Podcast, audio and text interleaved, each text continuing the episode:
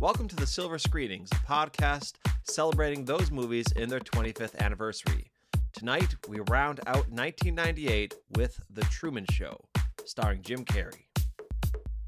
Well, Matt, Bryan, it's great to be back together here to close out 1998.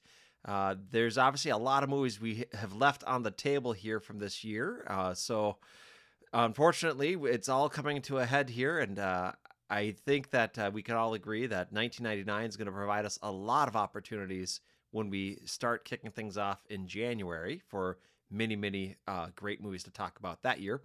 But before we round out this year, I wanted us to focus in on The Truman Show, which came out on the first weekend of June in 1998 and was the top film of that particular weekend.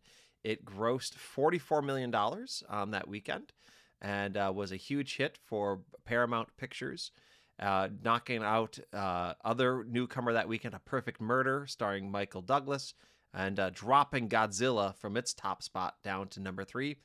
And we talked about Titanic last week and how it had bested The Big Lebowski.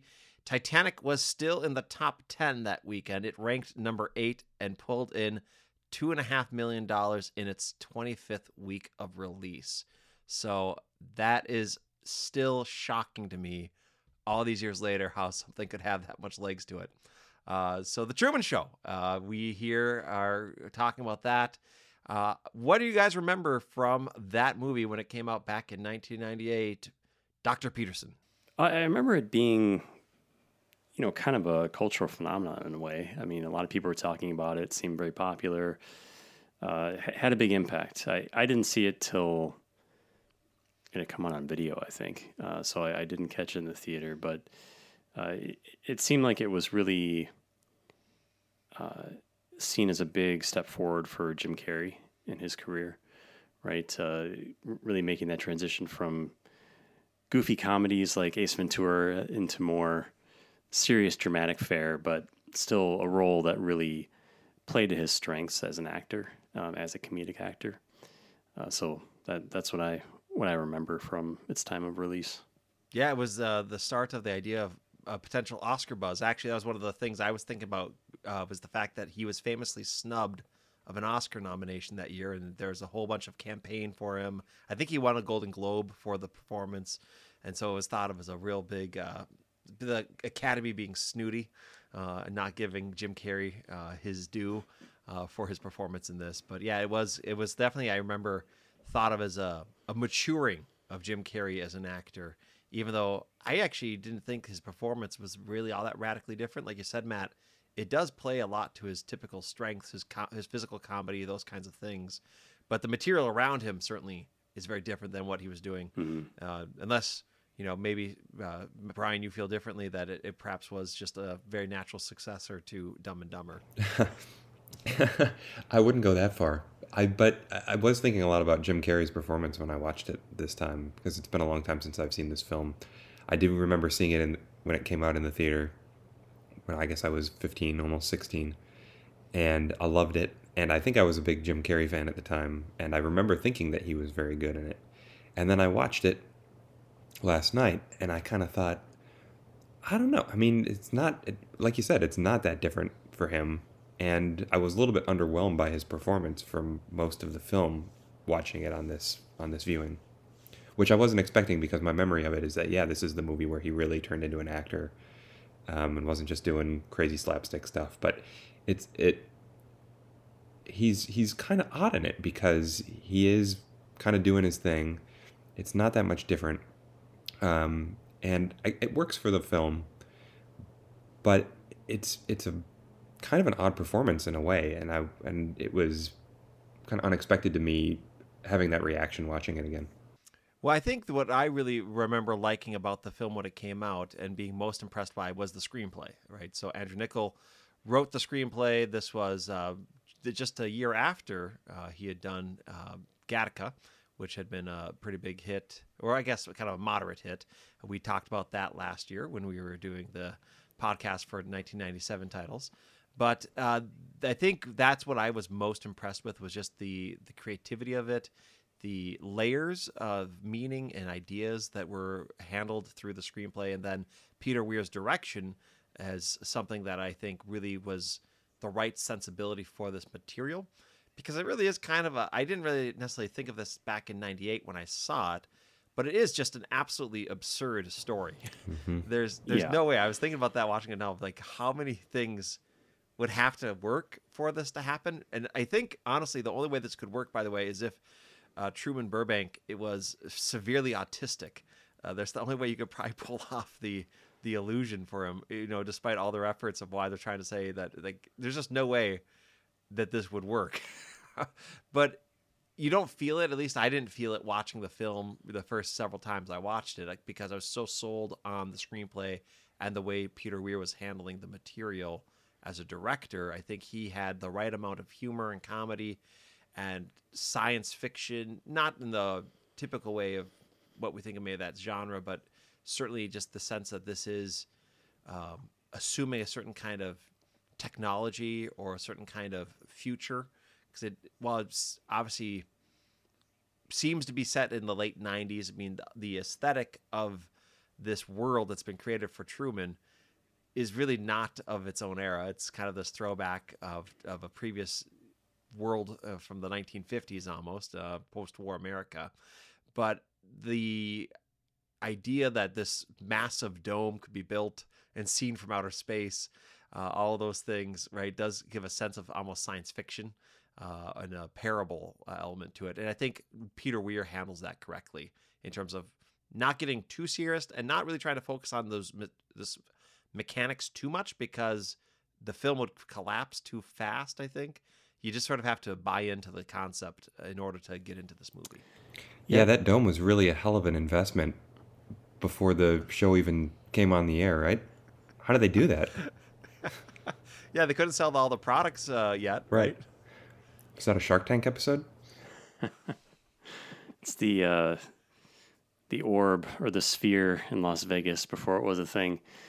Uh, eh, so, well, Nate, I I'm gonna have to disagree with you on some points you just made here. I, I I'm not a big fan of this movie. I, I have to be honest. I, it, Boo. it's it, I, I find it interesting that you you think the screenplay is um, really strong, and I think it has this very you know has some strong moments. But and I like Andrew Niccol a lot. I mean, I'm a big fan of Gattaca, obviously, but uh, watching this again, I, I I really it really kind of cemented some of the feelings I had about this film the first time I saw it. The concept is so out there and the amount of cruelty that would have to be leveled against one human being by such a large number of people uh, is just hard for me to to swallow conceptually. Uh, so I, I think just from the get go, the screenplay has a big problem just in terms of its concept. Uh, and I also think the screenplay is missing some very vital scenes, and it really stood out to me even more this time. Um, I, like, where's the scene where he's overcoming his fear of water? You know, the, the, there's that moment where he's going out to the ferry. He can't even go on the dock, and then all of a sudden, you know, we cut to him out on the boat going to Fiji. And we don't have that that scene of him overcoming his fear. Uh, we don't have the scene of his wife leaving him. She just vanishes. You know, Laura Linney, her character just vanishes from the film. Uh, and, and then we're also kind of meant to believe that he's found true love, uh, and I feel like that that's not developed enough too. So I actually think this is a film that could have benefited from a longer running time. But uh, to your point, there there are a lot of very strong moments in the film, and the layers and the nuances here uh, are pretty fo- pretty powerful, especially you know toward the end of the film. But I every time I think of this film and just watching again this time, it, it feels like a real missed opportunity in a lot of ways w- with its screenplay in particular.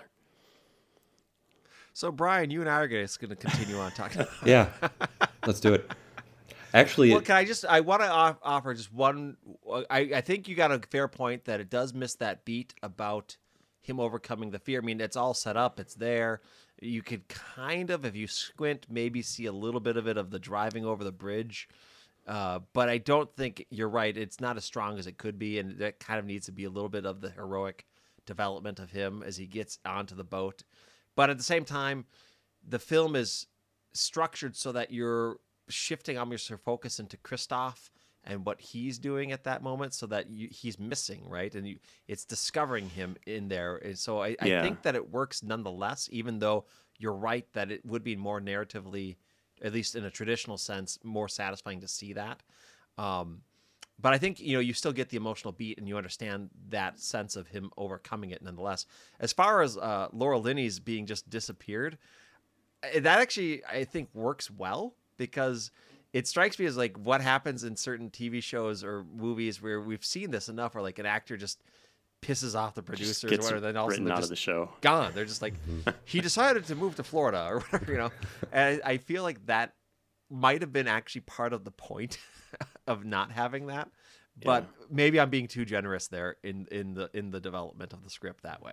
I think it works in the sense that the relationship is basically over when they get back from the, you know, when, when they dro- drove over the bridge and go to the nuclear plant or whatever, and then they have that, you know, encounter in the kitchen, and then Noah Emmerich's character shows up, and and she's you know shouting to the producers to help her and how it's not professional, and, and then when she's gone, it's like yeah, that makes sense because that actor was just getting the hell out of there at that point.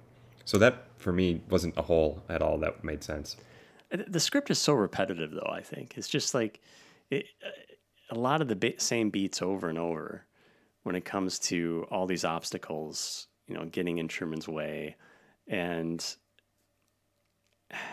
yeah, it's creative. Maybe the first two, three times you see that, but it, it it's overused way too much.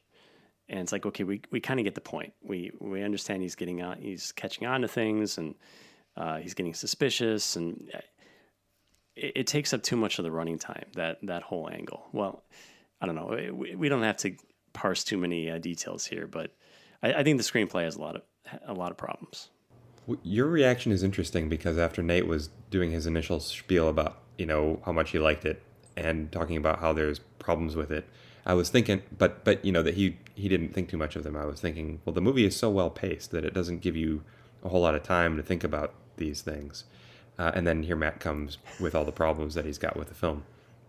I think you're right. The initial conceit of the film is totally out there, and you just have to go with it. And if, Yeah. if you can't go with it, then you're going to have a big problem with it. But if you can accept it and just say, okay, yes, this is the setup of this guy's life, then I think it does have all these really interesting philosophical um, uh, questions to it. Um, and to me, it's this movie that does raise all of these interesting questions um, about you know freedom and um, and you know just free will. Um, and it also happens to be extremely, at least to me, extremely entertaining. And I- I can step away from it and think, yeah, like why didn't I have this? Why didn't I have this? But yeah, it's so the pacing is so great, and it just moves from one thing to to the other that I'm not thinking about any of that when I'm watching it. Well, I think one way to look at this is it's a version of Plato's allegory of the cave, right? In the sense of, you know, we're presented with the reality, and, you know, a lot of us in our own life, right, I think are all going to be presented with certain things. But then is what we are seeing really real, or do we just kind of go along with it? And the assumption on Christof's part, as, pl- as played by Ed Harris, is that Truman will just continue to accept it, and you know they have to engineer some things to make sure he continues to accept it. But I think the the idea is at the heart of the film is really about ultimately the truth wins out, right? We we desire the truth, we seek the truth, and we will find the truth. And I think that's an interesting message and an interesting idea to pursue. Uh, but you're right, Matt. That I, I don't know that I appreciated my first viewings of it, just how utterly cruel every human being Well, involved with this for is, 30 years including the audiences, right? for 30 Right. years or however long this show is supposed to have been going on. I mean, it's just, you know, the level of cruelty that's been leveled against this one singular human being is just beyond my comprehension. I, it's just hard for me to get over that. I, and I understand you just, if you look at it like a parable or like a fairy tale or a fantasy and just go along with the concept, I think I think it works. Um, but I, I, I almost feel like the the way it's executed has to be more fantastical in a way to sell that as an idea. I, but I, want to get back to Ed Harris's character because I, I actually think he's potentially the most compelling part of this movie.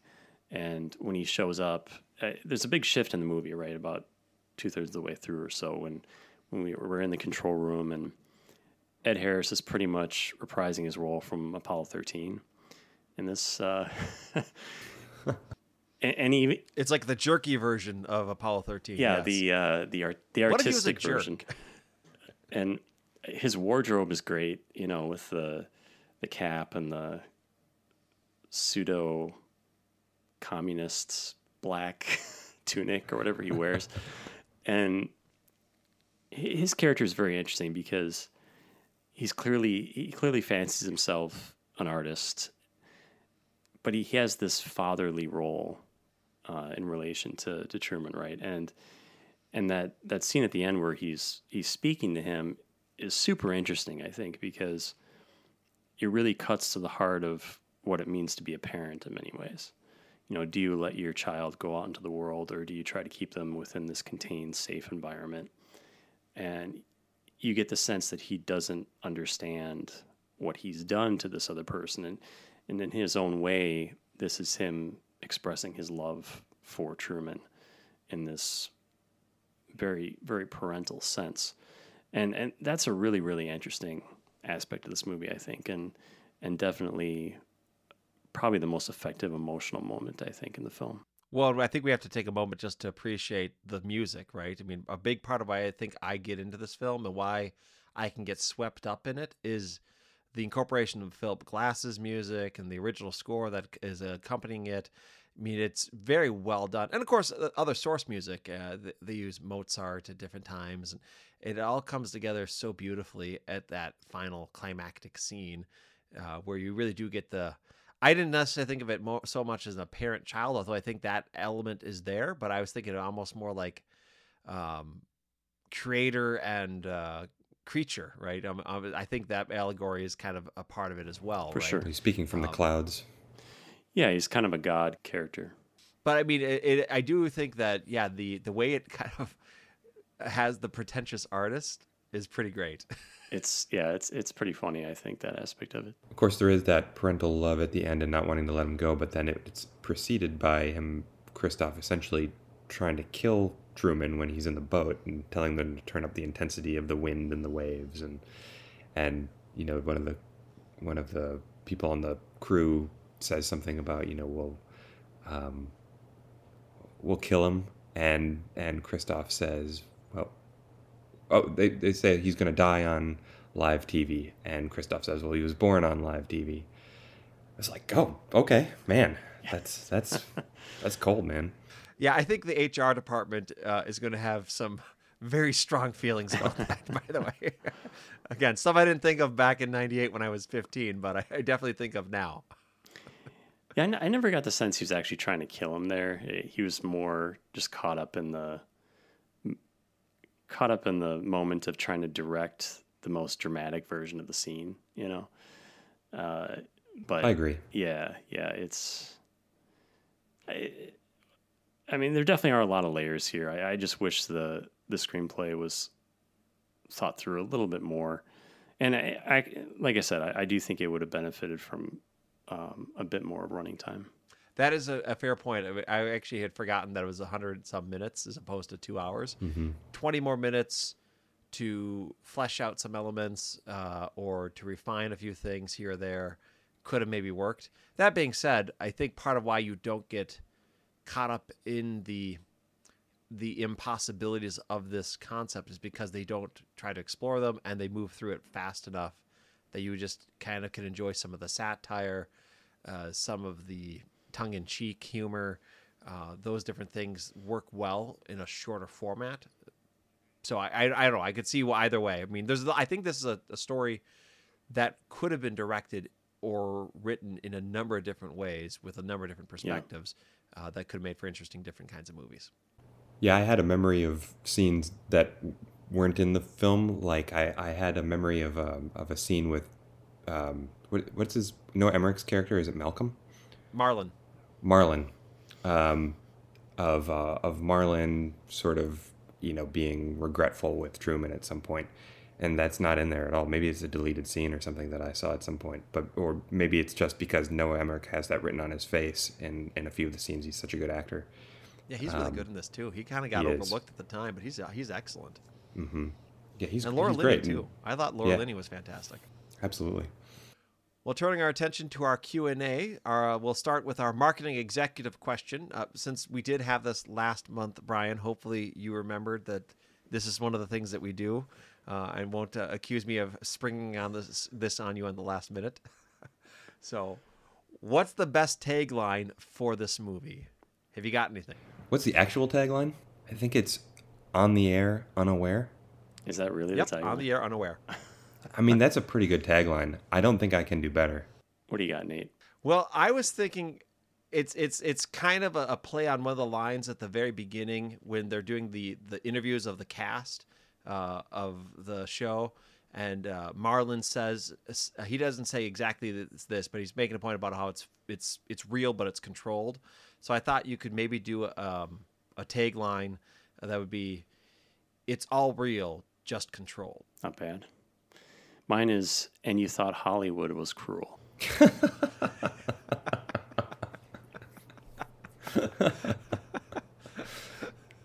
But I will say though, the on the air unaware that's that's a great tagline with the, with the rhyme.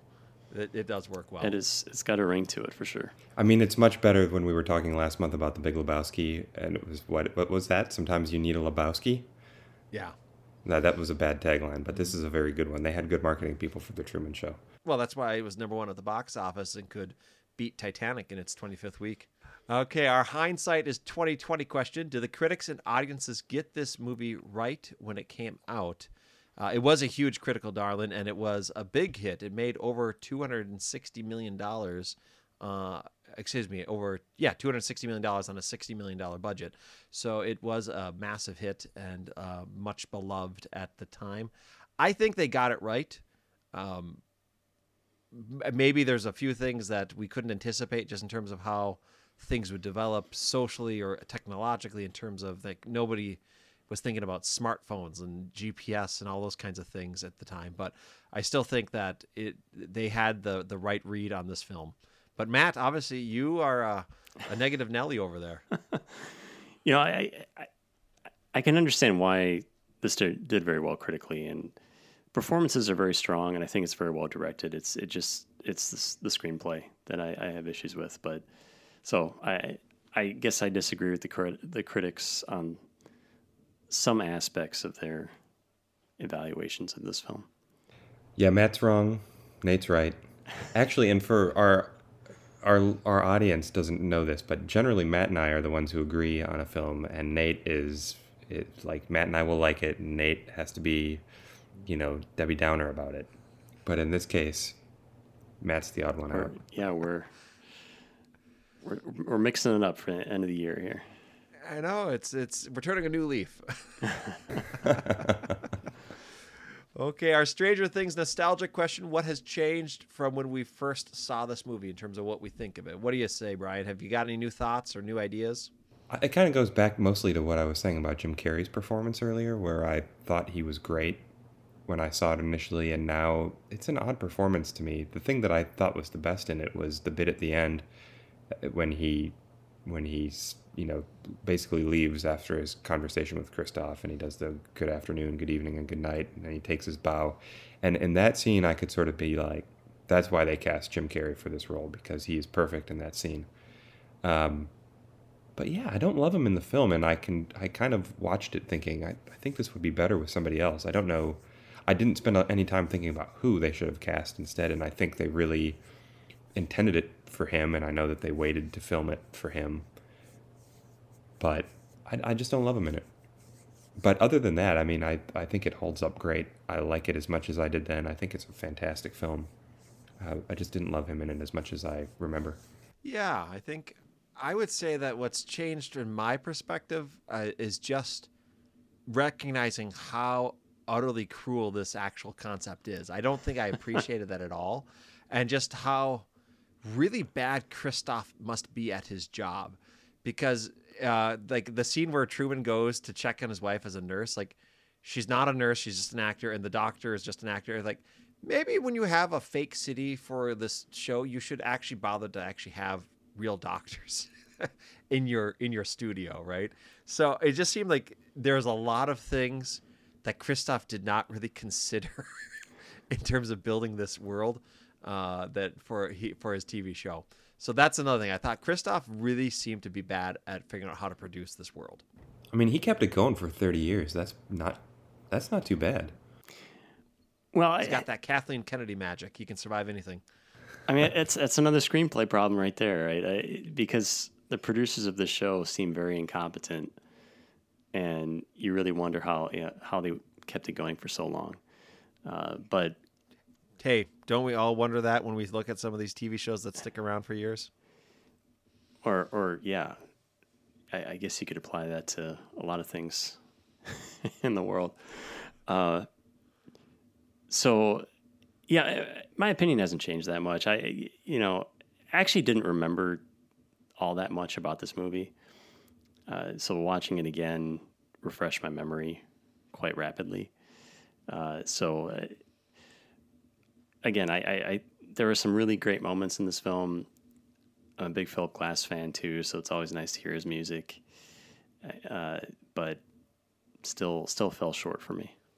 And our Walt Kowalski, get off my lawn question. What would Gen Z think of this movie if it were released today? Bryan, what do you say? I think people would like it. I think um, it wouldn't seem. I think it has a sort of a prescient feel for a lot of folks because it. I think it predated a lot of the reality TV that, you know, I think Big Brother and Survivor started shortly after this. Um. So. So I don't know. I don't know. Maybe it wouldn't seem quite as unique a concept, although reality TV doesn't operate under the presumption that the main character has no idea that he's in a reality TV show, right? So it's still, I think, unique from that perspective, and it's a it's a very interesting, well made, and entertaining movie, at least for two out of three people on this podcast. So I think that Gen Zers would appreciate it as well. Yeah, I I, th- I, I think they would enjoy it. I, I mean, it's a crowd pleasing movie, right? I mean, it's at its core, it's really about overcoming adversity as well, and that's always a story that resonates with people. And uh, I, I think it would, to a general audience, it would still play very well. Yeah, I agree. I think the the beats and the the nature of its themes or ideas would still resonate. Obviously, I was trying to think how would you do this in 2023, you know, with all the different things that have developed technologically.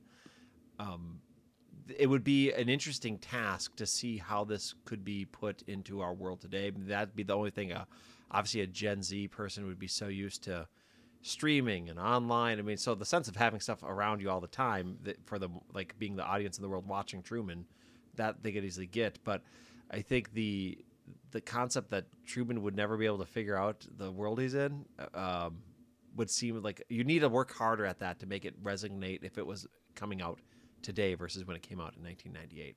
You just have to set it in the past because it would never work in a world with smartphones. So Truman would have to be in the 1950s or whatever, or the 1990s, I suppose. Or yeah, you or you'd have to be almost like not that I'm endorsing this movie at all, but The Village by M Night Shyamalan, where like it's set in modern day, but it, they made it as if it was set in the whatever Puritan England, New England, or something like that. Yeah. Right. So I mean, I think you'd have to do something where like you just he never knows that he's actually living in the year 2023 uh, or something. You'd have to try to create that kind of artifice. Yeah, that's what I mean. Like it could be, it could take place in 2023, but but Truman, the the dome is in 1950 or whatever. He, he's living in the Eisenhower years. uh, the Kevin Feige franchise question Does this movie deserve a belated sequel? So I was reading that they actually had a pitch.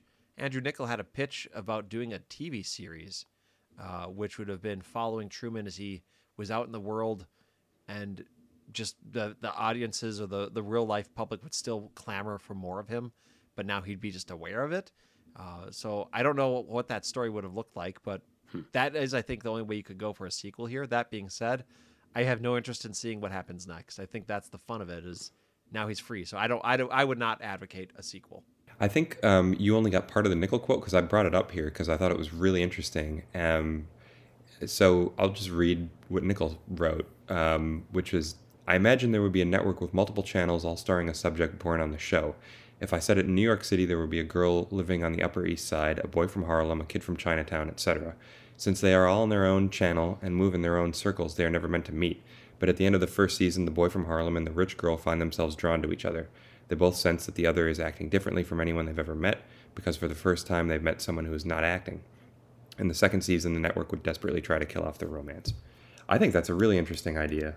And I think the idea, I mean, I, you wouldn't do something with Truman. I think, like you said, that would be a bad idea for a sequel. But I think something like what he proposed sounds really interesting. You could expand on a lot of the ideas that are in the film, a lot of the things that you don't have time to go into. You still have to be able to accept the initial conceit and the cruelty of the whole operation. Um, but it does have all those interesting ideas kind of inherent to it. And I think a TV show would allow you a lot of time to explore those. Yeah, that would be an interesting way to go, especially within the context of just the modern technological age and everyone's online streaming themselves and whatnot. But uh, in regards to Truman's story proper, yeah, it's hard to see where this would go, you know, beyond his intensive psychotherapy sessions and multiple lawsuits that would be stemming uh, uh, from multiple directions after his uh, his escape. So. Uh, yeah, that could be you, an interesting sequel. The Supreme Court case. yeah, I mean, yeah. Several Truman of our films, Burbank v. Uh, Christof. several films we've discussed have lent themselves lent themselves to natural courtroom sequels. Uh, Meet Joe Black comes to mind. I mean, it'd make for good TV. Yeah. Well, I mean, in many ways, we are actually living the sequel because of how many people are with Instagram or other social media forums basically advertising themselves to the world. And what we've learned is that really nobody cares. so I, think, I think that's what we, we've come to see here. But and then our final question: the producer's choice. Who would you replace in the cast or crew? Matt, what do you think? Mm, this is a tough one because I, I can see Bryan's point when it comes to uh, Jim Carrey's performance and, and wondering if he is actually right for this role, which, which on its surface may, may seem like an absurd notion because his persona is so inexorably tied to this film. Uh, but I might have to go with Nicolas Cage again. I've brought him up twice now. But Nick Cage in for Jim Carrey? Yeah, Nicolas Cage, I think, would do a good job in this film. He'd have been about the right age. Yeah. yeah. And that would have been really interesting. You would have had an unofficial uh, reunion of From the Rock between him and Ed Harris. His freak out, Nick, a Nicolas Cage freak out would have been far more intense and interesting than Jim Carrey. Uh-huh. Yeah, you think about Matchstick Men, you know, something like Matchstick Men would be a good comparison. Well, apparently, uh, Brian De Palma was initially attached to direct this film, and I could totally see Nick Cage being in the Brian De Palma version of this. But I think he could have worked in the Peter Weir version too. It would have been interesting. I would love to if I could. I, I like, like I said, I love this movie. I think it's great. But if I was going to just try to throw an, an alternate version of this movie, I would love to see it directed by Oliver Stone. I think his insane way of making movies at that time. This would have been the era where he's doing movies like U Turn and Natural Born Killers, and I think he just would have gone so wild with it. And Robert Richardson probably would have been a cinematographer, and uh, you know, it just it would have been such a, a just insane movie. Uh, I don't know that it would be a good movie, no. but I guarantee you it would have been a fascinating movie. Yeah. Uh, so that I would I would love to see that alternate version of the Truman Show. That makes me glad that we have the version that we have. How about you, Bryan? Anybody you would try to replace? Yeah, I mean Jim Carrey, but I don't. Like I said before, I don't have a good idea of who I'd replace him with. I guess they had also considered Robin Williams at the time, and I don't think he would have been better at all. Um, would have been too old. Who, who were other big comic actors in the '90s? I mean, were there other ones with kind of you know dramatic chops as well? Well, I, you know, I think Tom Hanks I, did a lot of kind of yeah. semi this this sort of dramedy type things. I mean, he would have been a person that would have been doing a lot of these kinds of movies. I could see him in the film. I could see Spielberg directing this film too. He yeah, he was apparently considered at one point. I could I could definitely see a version of this made by him, but you probably would have ended up with way too much sentimental garbage at the end. But I think Tom Hanks would have been pretty good in that role. Yeah, he would work. Yeah, I just wanted a little bit more seriousness at times, but you also you do you do need the light touch. I think the lightness is important to how the film works. And Carrey obviously brings that. Yeah. Maybe, you know, we maybe um Johnny Depp actually now I'm thinking about it. Would he have been able to handle this part? Hmm. I don't know if he has the levity it requires at times. I'm thinking of his Tim Burton collaborations, like Ed Wood and stuff, you know? Like he he had that Yeah. sensibility in those that could have maybe worked here. Tim Burton actually would have been an interesting director for this. It made it even more stylized. It actually probably could have sold the concept better. We're just going think- all over the place with ideas. Yeah, yeah. I think Depp too has the levity. I mean, think of like the Pirates, his performance in the Pirates movies, but they're obviously very, you know, goofy. Yeah, Cartoonish. yeah. Yeah, yeah, yeah. Food for thought. But you know, Carrey has some of that cartoonishness too. Well, Matt, I, I I'm- I'm surprised. I had no idea you didn't like this movie, but uh, we we love you anyway. well, thank well, you. a little bit less maybe. So, well, gentlemen, uh, thanks for being a part of this, and uh, we will obviously kick off 1999. As we were saying before we recorded, 99 has a lot of great movies, so we might need to do more than one a month uh, next year because there's a lot to go through if we uh, if we uh, want to get to all the good stuff from 1999. Looking forward to it. Sounds I good. can't believe how many good movies are in '99. It's gonna be tough. One of the great one of the great years of movies. All right, we'll see you next year. Thanks everybody for listening, and join us as we get ready for 1999. Neither one of you is going to say party like it's 1999. Yeah, the outro has to be the Prince song, I suppose. Then we'll get sued.